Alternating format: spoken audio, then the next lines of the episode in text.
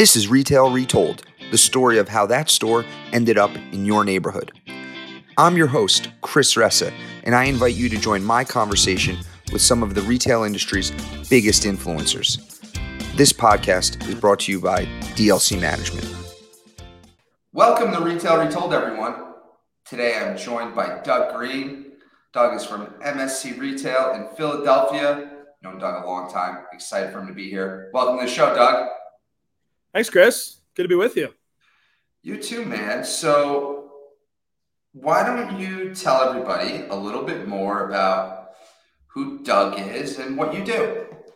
Yeah, sure. Um, so again, thanks thanks for having me. I'm a big fan of what you're doing, and uh, I'm glad we reconnected. And uh, I love love talking shop. I love uh, you know explaining to everyone the world as as I see it. We have a pretty unique and diverse lens here at MSC, so I think it, it kind of colors uh, the, the way we see the industry. And I, you know, always respected you and uh, the way you see the world. And, um, you know, love just uh, talking shop. So uh, MSC is a full service retail only um, brokerage firm, uh, leasing, investment sales, management, consulting. Headquartered in Philadelphia, we have uh, two satellite offices, one in Los Angeles and one in New York. we are 30 people in total you know, roughly 24, 25 brokers and the rest uh, support staff. Most people probably know us reputationally as an urban firm, um, just given the really unique market share we have here in Center City, Philadelphia. But um, really proud of the incredibly diverse, as I mentioned, uh, practice that we've created. So we're we're 50-50 suburb city, 50-50 tenant landlord. Um, we represent about 100 retailers and restaurants exclusively as they expand to the Delaware Valley region. Very wide array of, of tenants, ranging from high end lifestyle and high street all the way down through uh, discount, grocery, uh, kind of lo- lower end retail. And on the landlord side, we represent about 20 million square feet exclusively. And again, a really diverse array of uh, lifestyle centers, power centers, grocery anchored, of course, urban mixed use. Um, and then we do a lot of consulting, um, master planning work for business improvement districts, um, and uh, college and university work. So we represent a bunch of uh, universities and colleges across the country, helping them think about retail on their campus and, and master planning that campus for them. And then, of course, uh, you know, to the extent there's retail they own, we we lease it for them. Uh, I've been with the company for coming up on 20 years. Uh, I've been a partner at the firm for the last 12, and um, I oversee the day to day operations uh, of our company uh, from business development to strategic direction, hiring, um, really touch every aspect uh, of our company. So I got a million questions. Uh, so one, the, the thing that surprised me, I didn't even realize, and so I knew tenant landlord I didn't realize you were 50 50 urban suburban. That yeah. surprised me.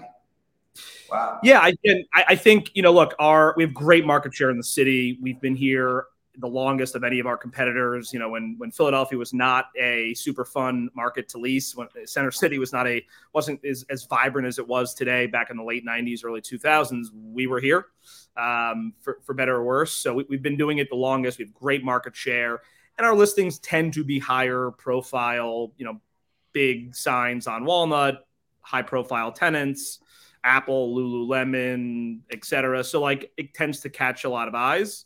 Um, having said that, uh, the suburbs in the Philadelphia market, like most MSAs, are vast. Uh, we sure. cover the entire eastern half of the state, so State College all the way east central and southern New Jersey, so call it the Brunswick South, and, and all of Delaware. So that, you know, that's a lot of geography. Um, and you know, while the deals are bigger in the city, um, there's just more of them in the suburbs, and it tends to all kind of equal out. So revenue wise, we're 50 50.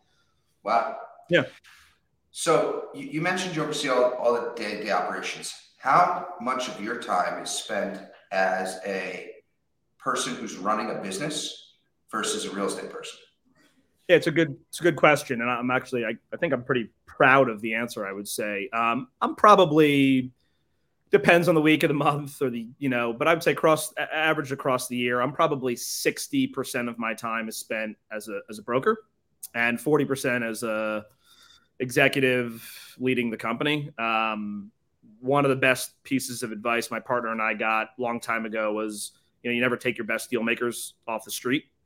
Um, and I'm by no means our best deal maker, but um, I really think it's hard to manage brokers, oversee brokers, add value to their listing or their tenant account or whatever they're working on if you're not still relevant and in it. Um, and it, it is a slippery slope, as those who run a brokerage firm know. Um, you know, the player coach model is sometimes done well and oftentimes not done well. Um, but I, I, think I balance it pretty well, and I, I think it really makes me a better manager because there's nothing I ask them to do that I either haven't done or I'm not currently doing, and I, you know, allows me to stay really fresh on the market. Um, we are in an information based business. Information is our commodity. That's what we sell as brokers, right? Um, and when you get too far removed from the the trenches, the day to day access to the information, I think it makes it really hard to manage brokers who are out there doing that. Plenty of people do it. There's plenty of managers that don't do a brokerage and do an incredible job. Um, it's just not me. It's not how I run this company, and um, I, I, think we've we're a better company for it. Sure, I, I, would say to challenge you a bit. It depends on size. I think you guys are sizable now. You get much bigger. Totally. You're not going to be able to do that. Yeah, I, I, absolutely, and and and we we we are growing, and and part of that growth needs to be a little bit more management. But yeah, I mean, you go look at you know CBRE or any of the big guys, they have a managing director running that city uh, or that region. It's impossible for them to be transactional. There's just too much to manage. Um, but yeah, yeah, I'm definitely in a unique position where I'm able to do it. I can wrap my arms around you know 20 some odd brokers, as you said, much bigger than that. It gets a little unwieldy. Yeah, um, all right. So we're going to jump into something real quick. So we're, we're going to jump in real quick. You have a story about a deal in Rittenhouse Square, which is in Philadelphia, for those who don't know, um, about Equinox that was like 10 years in the making. So I think, I think more. Yeah. Um, t- take us away. Yeah. Yeah. It's, um, look, I think it's a good lesson for any broker in, in, playing long game, um, which is an important perspective to have as a broker. Um, you know, uh, I first started representing Equinox and really first toured with them, right? Um, 2010, 2011. Um, and it's a really tough requirement for those who've been on either side of an Equinox deal. Um, very unique spatial requirements substantial TI requirement. Um, and and really, and, and I applaud them for this. You know, they want the best real estate. I mean, it is a point I want to be there type real estate program, which is very different from a lot of our other higher volume rollouts where they're doing too many to, to be that picky, right? Um, and you know, all brokers have that client that says, I don't need to be in your city. I don't need to do this deal. But if the you know, optimal, perfect bullseye location came up, we'd look at it, right? And so the first phase of the relationship was, well, you don't need to be on Rittenhouse Square. Trust me, I'm in the market. I know the market. I'm a consumer in the market also. Uh, you can be a block off. Trust me, I know the market better than you do. And then that phase went to, okay, they're really not going to bite. I'm not going to change their mind. Um, they and, and for those who know him, Jeff Weinhaus, who runs uh, I think he's chief development officer at, at Equinox, um, he literally was like, "I want to be on Rittenhouse Square. I want to literally stare out of my club and see the square." And that was that was the direction I got. Um, and and after trying to convince them they were wrong, um, I set out. And those who know Rittenhouse Square, there's not a lot of places you can put a 40,000 square foot uh, fitness club um, with a pool. And um, I mean, it really was one or two um, two locations. And, you know, I think another good lesson learned and, and, something I try to impart on, on the people that I train. And I think it's, it's a great trait for a broker to have is, is a creative vision, right? Um, to see an opportunity where others don't see it. Anybody can go put a square peg in a square hole. Um, you know, T-Mobile's one of my clients. You know, they need I call it 24 C space, lease space. There's a lot Yeah. of people just C space, lease space. 2,400 square foot on an end cap in the suburbs. It doesn't take a whole lot of creativity. Um, but there are many programs where you you really need to be creative and have a vision and, and see something that another broker wouldn't, or maybe your real estate director wouldn't. And uh, I mean, we literally looked at converting a parking garage, right, an existing operating functioning parking garage, um, actually below my office because it was on Rittenhouse Square and it had the ceiling heights and it had the gross GLA, and that obviously didn't work out. And fast forward a, a number of years, um, we ended up signing a lease with uh, Southern Land Company out of Nashville, and um, through uh, everything that could go wrong in a you know high-rise development, ground-up new development, um, add COVID in there. Um, the deal is under construction right now, and with any luck, it'll open in the next ten to twelve months. So, um, you know, With I, that- Without the new development, would you have found him a space?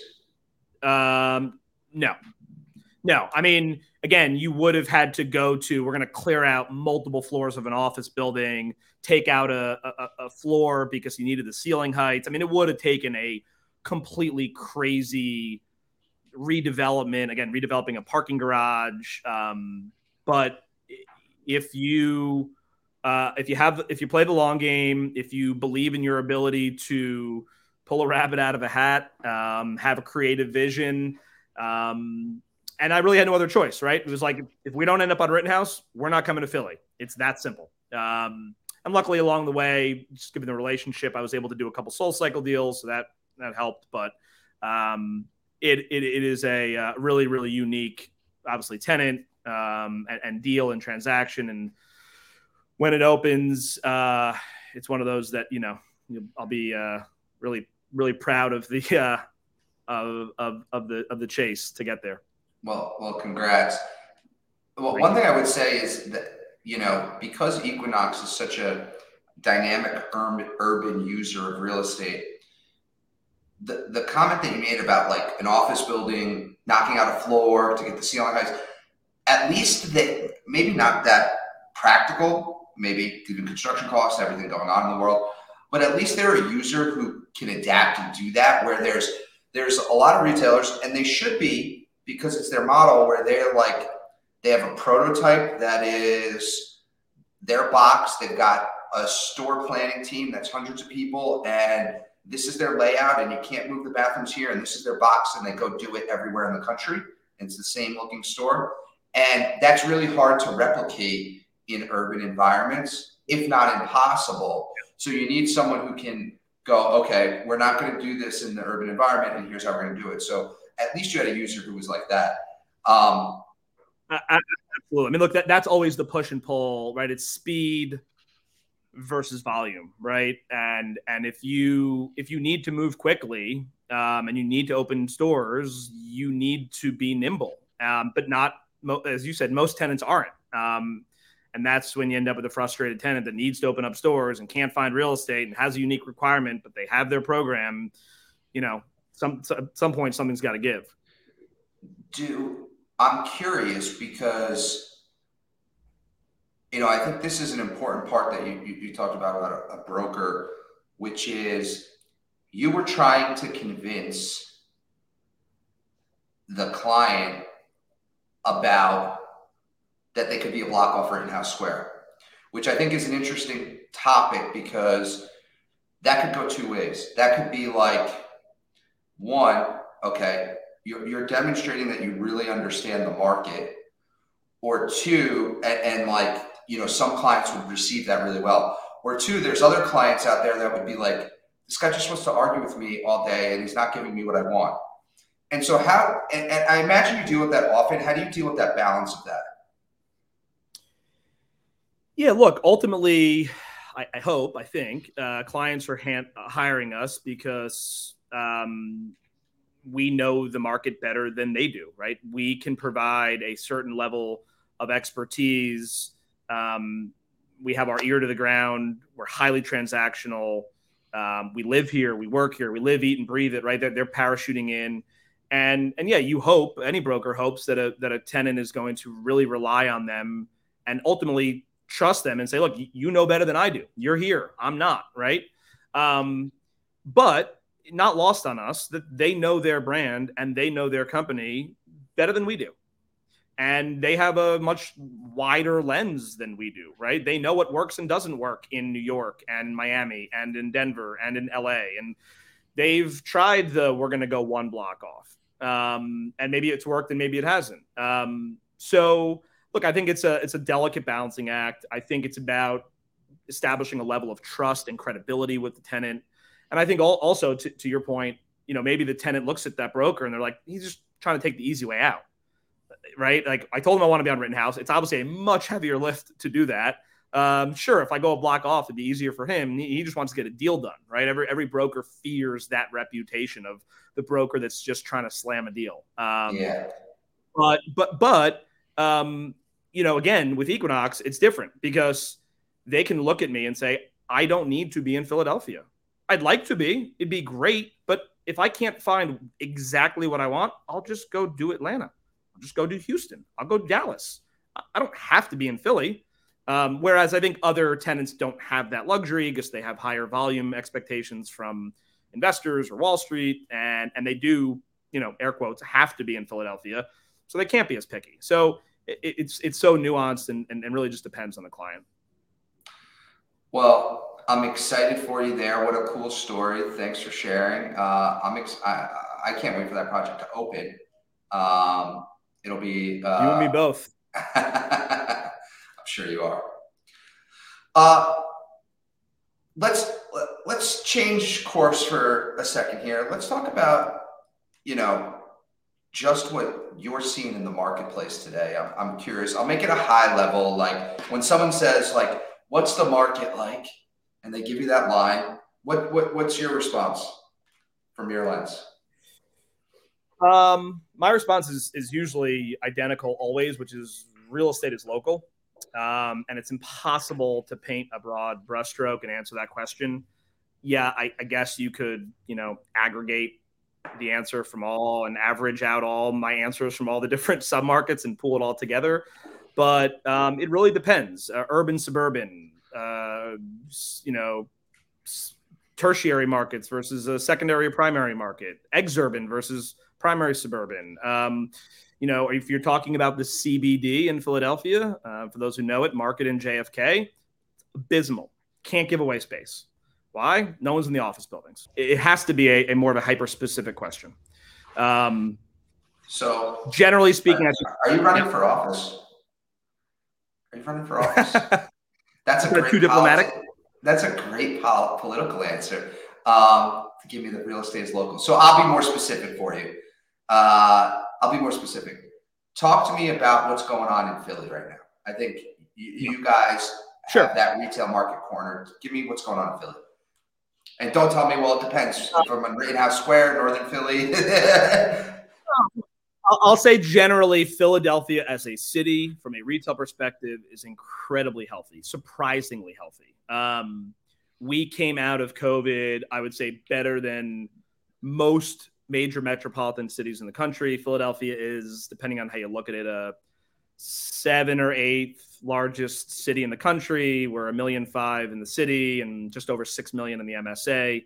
Some of the high growth cities have kind of leapfrogged us, Houston and Phoenix and DC, MSA. But we're still a top 10 uh, city in the country. And, and um, I really believe that we fared way better than many or most of our contemporaries. Why?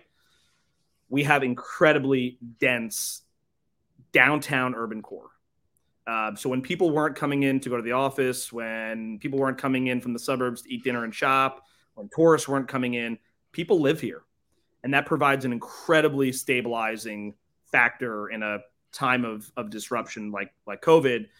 Moreover, you have institutions of higher education and advanced medicine, which is, you know, as everyone knows, an incredibly stabilizing force for an economy. So those two things have really, I mean, Philadelphia rebounded way better than I ever could have imagined. I mean, summer of 2020, we were looking around Philadelphia, you know, shocked and horrified. The city was what was was empty. Um, there was civic uh, and social unrest from from everything that was going on in the world. I mean, buildings burned down. Um, it was it was not a great time to be in Philly, and and you know I I couldn't uh, blame anyone if they were like, this is a five to ten year recovery. Instead, it was literally a 12 month recovery. So I've been doing this almost 20 years. Um, I don't say this lightly. I've never seen the retail vibrancy in Philadelphia as healthy as it is today. Vacancy rate is as low as I've seen it in my entire career. The brands that are coming in, and these aren't just you know filling space for the sake of filling uh, filling space, really relevant, uh, new to market brands that are choosing Philly either over the suburbs as an entry point or maybe over another city. Um, so I feel really good about the city right now. The neighborhoods, not surprisingly, are doing incredibly well. Um, people aren't in their offices five days a week, they're home. So these neighborhoods, which were once pretty sleepy during the the work week, are now very vibrant, um, and you're starting to see some vertical development in these neighborhoods. So a retailer, you know, ten years ago that was coming to Philly, it was Rittenhouse Square. There wasn't any other discussion. That was it. Fast forward 10 years, and people are talking about, you know, going to Fishtown. People are talking about going to South Philly. People are talking about going to Fairmount. People are talking about going to East Passyunk um, as an entry point, or at least as a number two unit after Rittenhouse. So that that's really changed the game for us, and um, and it's just really you know cool cool to see, especially given where we we came from.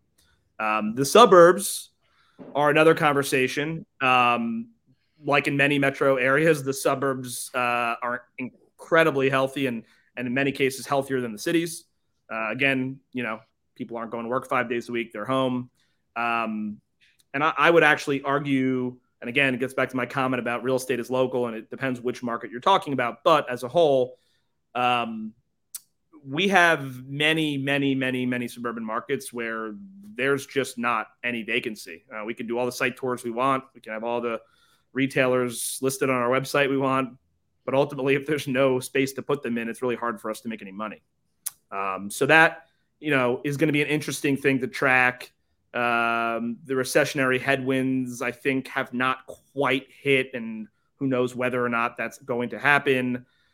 And it's hard to create more supply when you know construction financing is tricky and construction pricing is tricky, and uh, landowners still have a two year ago sense of, of value. It's hard to create that extra value or that extra supply, I should say, that we need, I think, desperately in a lot of these suburban markets. For sure. I think that's being nice saying the financing and the and the pricing of construction is being tricky. It's I can tell you on my end, it's it's, it's as a landlord, it's it's beyond tricky. Uh so yeah.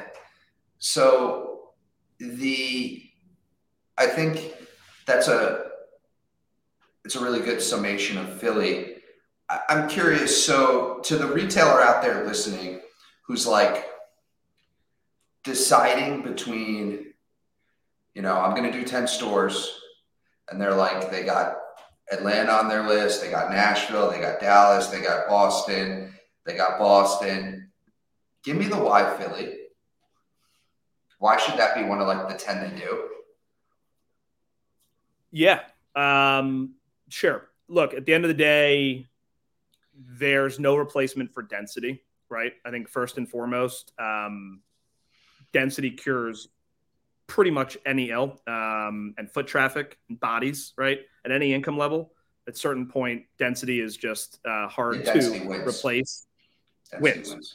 Um, that so look, as I said, whether we're the sixth, seventh, or eighth largest city or MSA in the country, you know, we're a a, it's a big city, it's a big region. One, two, uh, as I said earlier, that eds and meds stabilizing force. It means we don't get super high in the highs, but we rarely get super low on the lows. And so it's just like really slow and steady, constant, dependable, reliable uh, trade area. Um, and it's mature, obviously, right? Um, the Northeast as a whole uh, you know, people drive through it and they look at the demographics for some of our suburbs and like these demos are great and the incomes are incredible. Retail just looks like tired and old. It's like, well, you're in the Northeast, you know, there hasn't been a ton of new development in the last 30 years. It's it's not Phoenix. It's you know, it's not Houston. Um, it's not San I always Diego. say so the real estate is um, ugly. It's messy. I always say the real estate is ugly. It's messy, but the sales are great.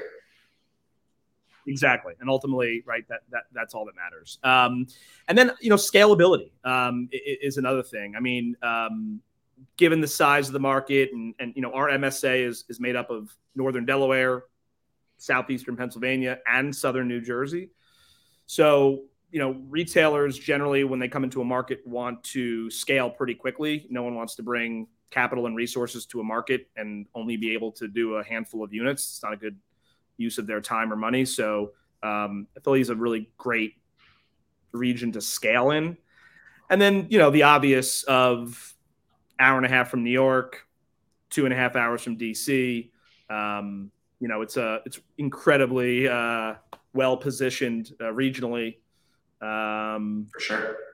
and that's I guess Great, No, and, look, uh, the the obvious one that pe- people people uh, the the obvious answer that people normally give is really low cost of living compared to our some of our neighbors. And so, if you're looking to you know attract talent from our local colleges and universities, of which we have many, uh, or from out of state, um, compared to a lot of our contemporaries from Boston, which has gotten outrageously expensive, to New York, obviously, to DC. I mean, no brainer. I mean, Philadelphia and, and the region as a whole is by far the most affordable to live and raise a family. Yeah, I'd also add. Uh, I'd add. You know, the. I think transit's great, right? Like I'm to go to the Philly ICSC. I'm to take the Amtrak right in. Um, right. I think. I think the culture is super interesting in the history. You got the Liberty Bell and the and the whole culture around it. Like I've run up the rocky stairs before, and I think there's a lot of culture and um, that that really and that history that you can't get in some of these new places, and that creates tourism and a lot of other things that make Philly unique. So, um, and uh, you know, a Yep. good cheesesteak, no doubt. Uh, so, For sure. um, so I appreciate you giving the, the the Philly pitch. I think all your peers will be happy about that one. Um, anything else? What what else are you seeing out there? What's what's like what's got you like like really intrigued these days? What are you seeing out there? Yeah, look, um, on a macro level, I think the, the interesting thing to that, I'm tracking is, you know, I, I see all these reports from our some of our bigger competitors, CB or Cushman or JLL, and they're producing the regional report, and it's you know average rents and average vacancy rates, and outsiders may look at that and they're you know determining supply demand ratios, and um, I, I- think those reports are are inherently just missing the biggest piece of of real estate in any market. It, it feels particularly acute here in the Philly region, and that is oftentimes there's a disconnect between the type of supply and the type of demand. And I think that's true probably across our country right now. And it feels, again, particularly true here in Philly, which is there's a reasonable amount of supply out there, right? If you look at any of those reports, you'll see, uh, you know, whatever, anywhere from a 10 to 20% vacancy rate, maybe more depending on the market. There is supply out there. The problem is there's a lot of demand out there that doesn't fit the supply, right? So whether it's a a closed box and the market wants small shop space, or it's a you know anchor at a mall and that market wants junior anchors and small shop and pads, or whatever it is. I, I find that's the biggest obstacle right now is is that the, the supply just doesn't match the demand. And in many cases, as you can appreciate, we just talked about construction pricing and financing.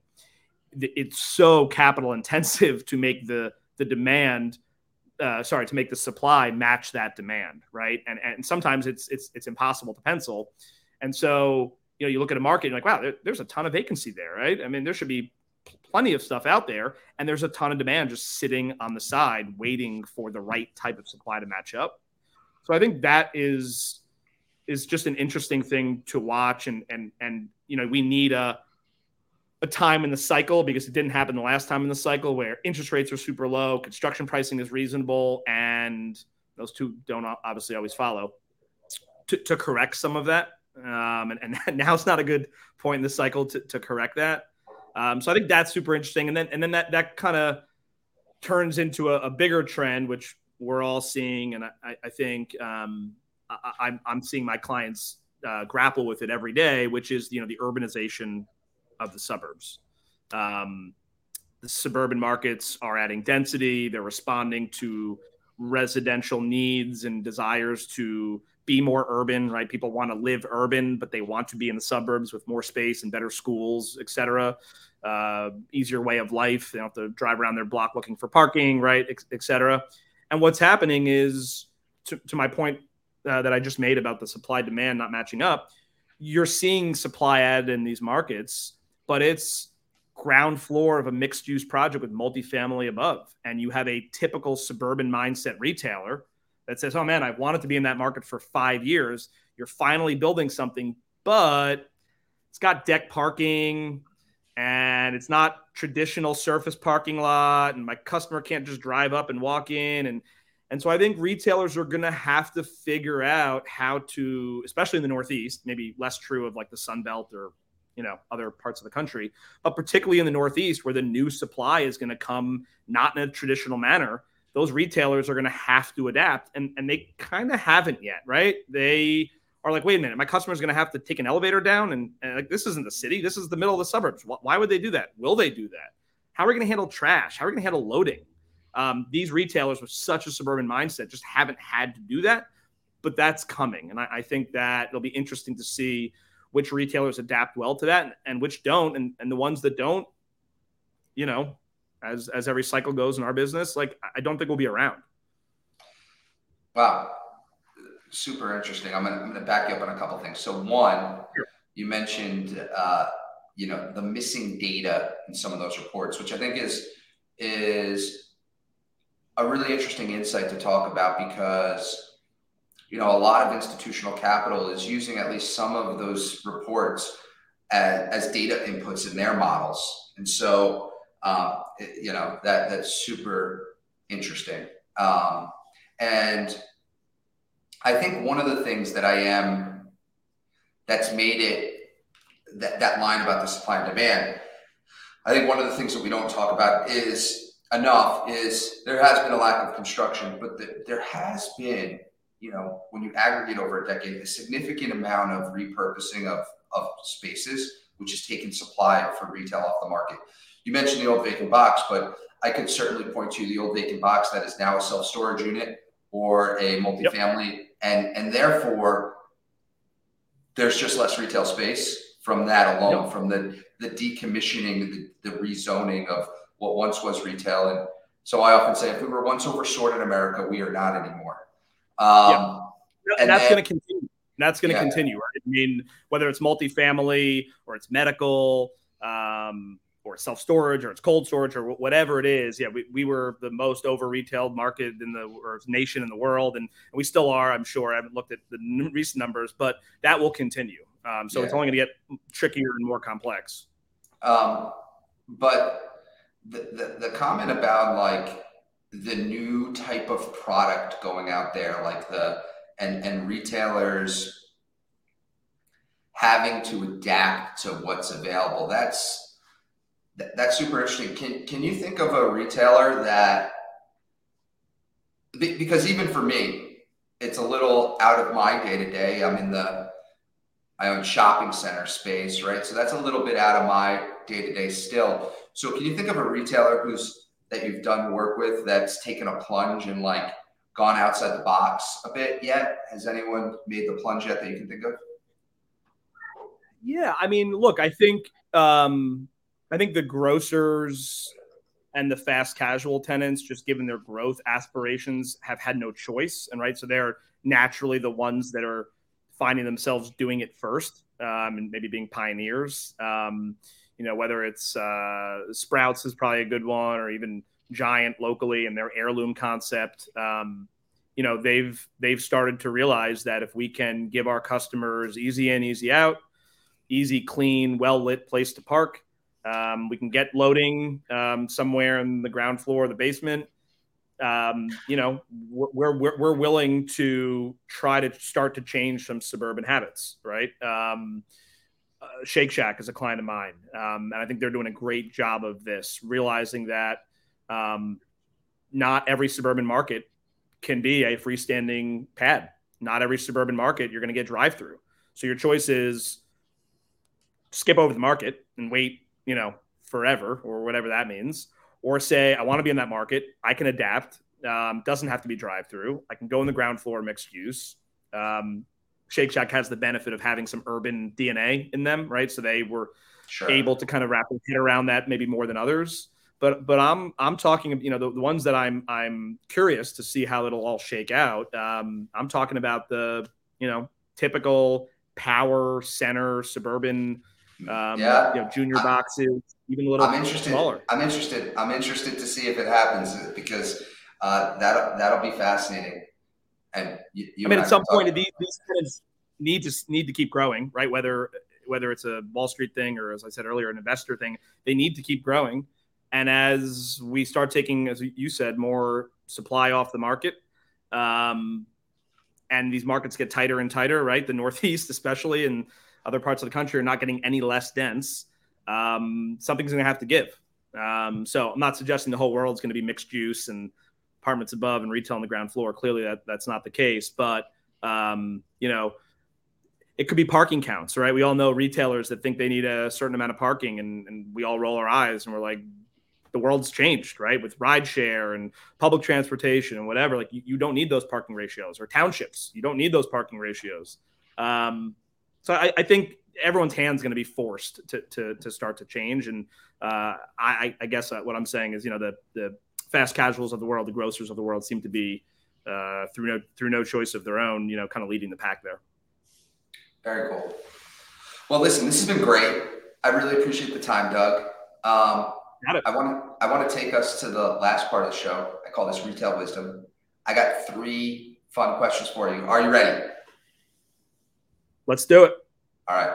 Question one: What extinct retailer do you wish would come back from the dead? Um, I'm gonna give a, a curveball here. One of my old clients, Performance Bicycle.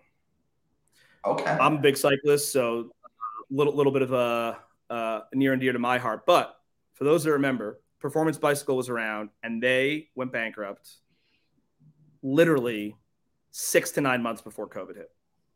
And if everyone remembers what happened when COVID hit, bike shops were like the it was the greatest business to be in, right? They couldn't make the bikes fast enough. Every bike retailer went crazy, yeah. crazy sales. And, and, if Performance Bike had literally, I mean, obviously no one knew the pandemic was coming, but had they just stuck around for six, nine more months, we wouldn't be talking them about uh, talking about them as an extinct retailer. Wow, what a great answer! No one said that yet, so I appreciate it. All right, question two you usually get the uh, the blockbuster video, yes. Ames. Yes. Toys R Us. That's a big one. Toys R Us. Sure. Uh, question two. What's the last item over twenty dollars you bought in a store? Oh, um, it was um, it definitely was a pair of sneakers. Um, I'm a big sneaker guy. I have a a problem. I would say I'm. A, I'm um, I have too many, and uh, so yeah, I think it was a pair of Jordan lows um, that I definitely didn't need, and um, impulse buy for sure. Last question: If you and I were shopping at Target and I lost you, what aisle would I find you in? Oh, it's easy. Toy, toy aisle, no doubt. Um, just because my kids would probably be there, and as you and I talked about, I have a, a, a growing number of them, uh, uh, expanding expanding family. So uh, definitely the toy aisle. A, there's probably always something that I'll buy for them, but B, it's just a good place to keep them occupied. Uh, you know, while I'm trying to do, do a shop there uh, with my wife, ride a bike and you know throw a ball or whatever. Awesome. Well, Doug, this has been great. Really appreciate it. Um, thanks so much, man. Yeah, man. You got it, man. Really, really uh, appreciative of your time and love what you're doing. Uh, keep keep doing it, and uh, I'll be I'll be here listening to, to all the future podcasts for sure. Excellent. Thank you for listening to Retail Retold. If you want to share a story about a retail real estate deal that you were a part of on our show, please reach out to us at retailretold at dlcmgmt.com. This show highlights the stories behind the deals from all perspectives, so it doesn't matter if you are a retailer, broker, entrepreneur, architect, or an attorney. Also, don't forget to subscribe to Retail Retold so you don't miss out on next Thursday's episode.